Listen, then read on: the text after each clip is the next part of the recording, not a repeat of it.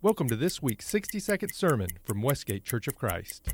James Macie was a 16th century scientist educated in the finest English universities. But due to being born under questionable circumstances, he never felt a part of the English high society in which his family lived.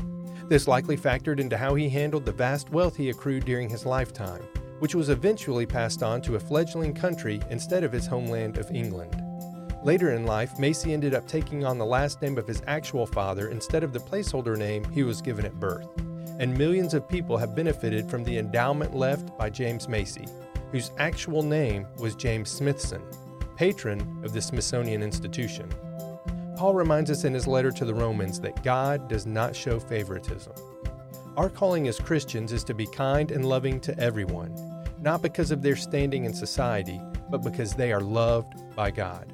Don't show favoritism. Instead, show the love of God.